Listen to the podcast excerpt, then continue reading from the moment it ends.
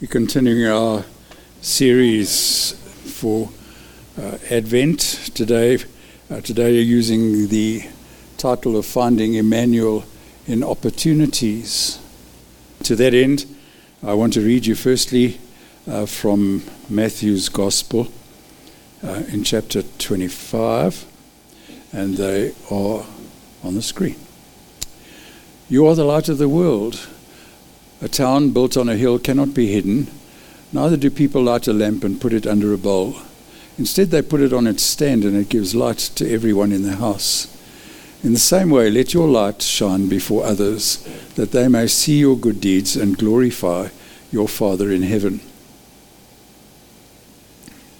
And then Titus, uh, the letter of Titus in chapter 3, and I want to read. Uh, verses 1 to 8, and then verse 14. Remind the people to be subject to rulers and authorities. Do not be obedient, to be obedient, to be ready to do whatever is good, to slander no one, to be peaceable and considerate, and always be gentle towards everyone. At one time we too were foolish, disobedient, deceived, and enslaved by all kinds of passions and pleasures. We lived in malice and envy, being hated and being and hating one another. But when the kindness and love of God, our Saviour, appeared, He saved us, not because of righteous things we had done, but because of His mercy. He saved us through the washing of rebirth and renewal by the Holy Spirit, whom He poured out on us generously through Christ Jesus our Saviour, so that having been justified by His grace, we might become heirs, having the hope of eternal life. This is a trustworthy saying, and I want you to stress these things so that those who have trusted in God may be careful to devote themselves to doing what is good. These things are excellent and profitable for everyone. And then verse 14 Our people must learn to devote themselves to doing what is good in order to provide for urgent needs and not live unproductive lives. Just there. And. Uh, I thank God for uh, his words from Scripture uh, this morning. So, I want to talk about finding Immanuel in opportunities uh, this morning. You know, to do good, to serve one another, and taking opportunities to express kindness is some, sometimes pretty risky, isn't it? Because you never know how well it's going to go down. And, and yet, and yet it can be the most rewarding and pastoral thing we ever do as a church is to just serve one another. However you define that word, serve. I mean, to knock on someone's door is pretty scary. Uh, even if you have a charming little dog with you, uh, they may have an Alsatian. and it's still a bit scary. And sometimes when we use an opportunity to love unconditionally, and this is the hard part, there can be no response. Have you ever reached out to someone and figuratively kind of got a clap for your troubles? It happens all the time. It's pretty risky to reach out and love one another uh, without expecting anything in return, good or bad. Uh, no acknowledgement, if you like, of our kindness. Because, you know, is it human nature that when you reach out to someone uh, and you do something good for them, we kind of expect them to be thankful and, and to thank us for it. Now, in the context in which we're talking here, that's not necessarily the case. We don't, we don't reach out to one another because we want a response. Or certainly that wouldn't be the Jesus model. Uh, we reach out to one another in love, irrespective. But that's not why we do it, is it? To get a response. Surely we just reach out to one another uh, instinctively with a love for the folk around us, uh, wanting to pour a little bit of joy into their sad old world. And there's a lot of sad old worlds around us, if I may be so bold. I think God calls us to sow a little love and to take the opportunities to love one another in our, in our world today. So we don't do it to get a response, do we? I don't think so.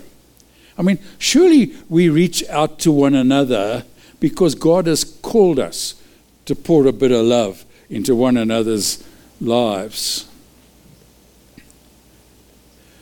If I were to share your story with us,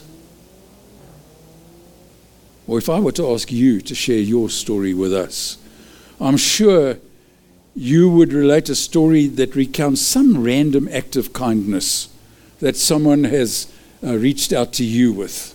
I mean, that's kind of human nature. Someone that has had a profound effect on your life one way or another, an impact. And I'm sure all of us have a name in mind or a face. There are so many broken, hurting, lonely people around us.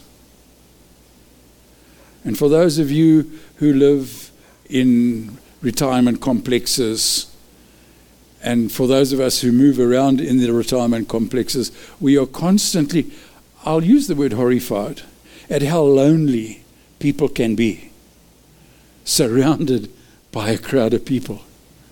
It's actually quite scary. And, and I think that people need to be found and saved and brought home into the love of Jesus Christ. However, we do that, however simply we do that, I believe that, that we need to reach out to the folk around us. The people that live next door, the people we meet every day, that serve us in the shops. It's amazing how a simple act of kindness can make that happen. If only we would take the opportunity uh, to do something. Just reach out to someone in, in kindness without expecting anything in return. I heard a song some time ago with the words, A simple act of kindness brought me home. It did not say, An elaborate act of kindness brought me home just a simple act of kindness. And I think that this lines up pretty well with Jesus' teachings. Uh, an example. When he said, and I'm paraphrasing, it doesn't take a lot. If you just give a cup of cold water in my name, it's going to make a difference in someone's life. It doesn't have to be earth shattering, sometimes just a glass of water, a simple act of kindness, a simple walk next door, a simple hand on the head of a child messing up their hair. A have a great day to the cashier before she gets a chance to say it to you. I was reading the other day, a man goes into Wimpy and he has a simple meal, around about 70, 80 bucks uh, and he puts a 200 rand tip on the table and he walks out. And then he goes outside and he looks through the window to see the waitress's response when she picks up the money he's left behind. And he gets his joy from watching them jump up and down and dance around the place when they get a 200 rand tip for serving an 80 rand meal. And it's that kind of thing. I think this is what Jesus was getting to, what the, what the Bible gets to. So I want to start this morning just by reading some information about two individuals, and as I go along, you're going to know who I'm talking about. Just if you get to know who it is, you can whisper it into the whisper note, uh, into the voice, uh, into the ear of the person next to you. One is a man and the other is a woman. Uh, Here's the first person. He was born a Lutheran pastor in 1875. He became an acclaimed organist and was a worldwide authority on Bach. By the time he was 30, he'd earned doctorates in theology and philosophy.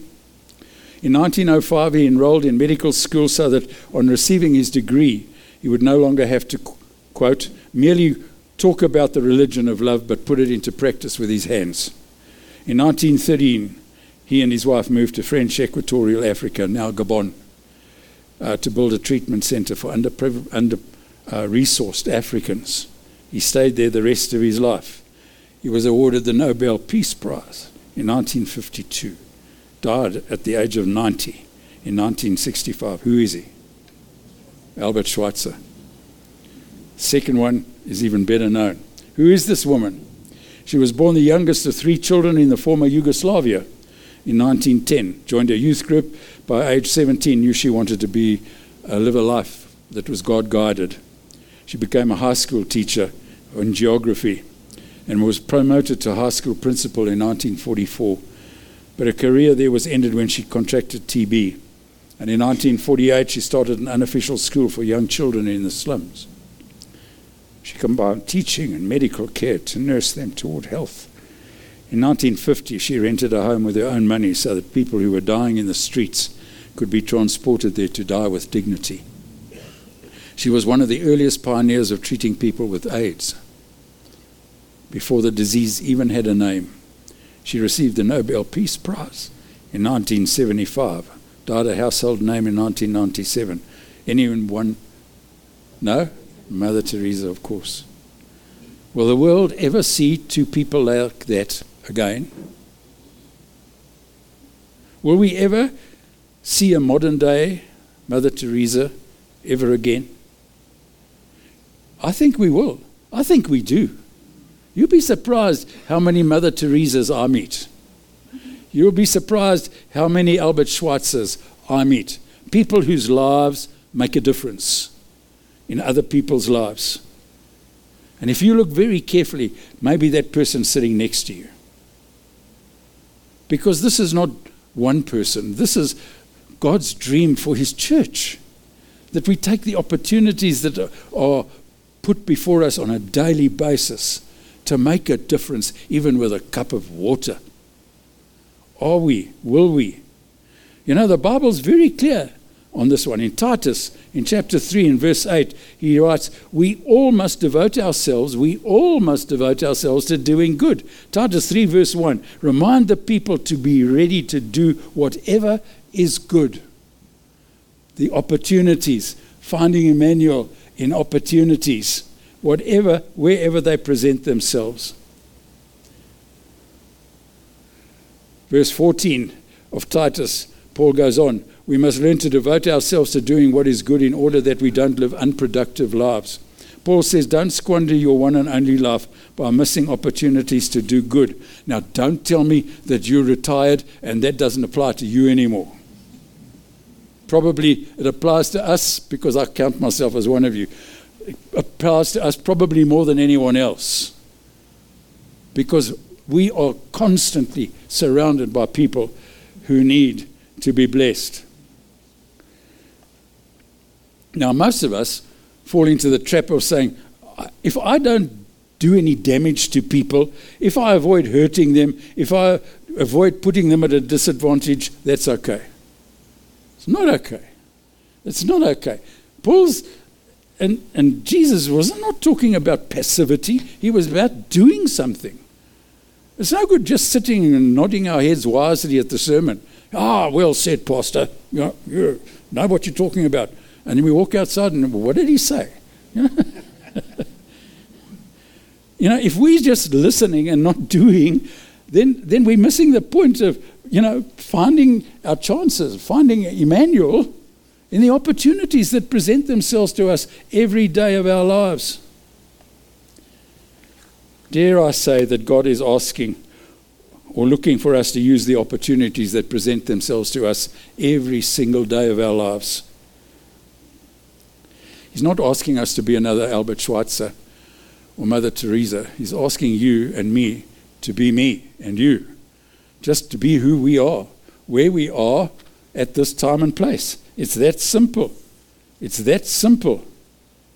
Now, in Galatians chapter 6, Paul, who says it best, let us not become weary in doing good, for at the proper time we will reap a harvest. If, if we don't give up, therefore, as we have opportunity. Let us do good to all people, especially those who belong to the family of believers. Let's not go down that road. You know, there is such a way to live like this. It's the Jesus way. And I mean, we, what, are we, what are we celebrating tomorrow?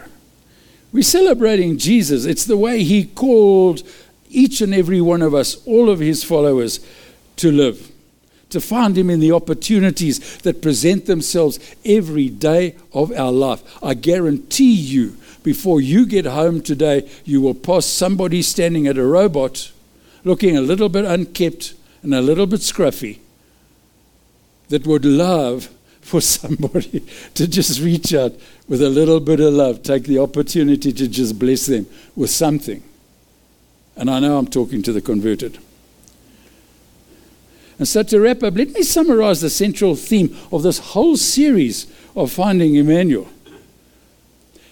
Will you find Immanuel or Jesus Christ in your rejection? We've spoken about this.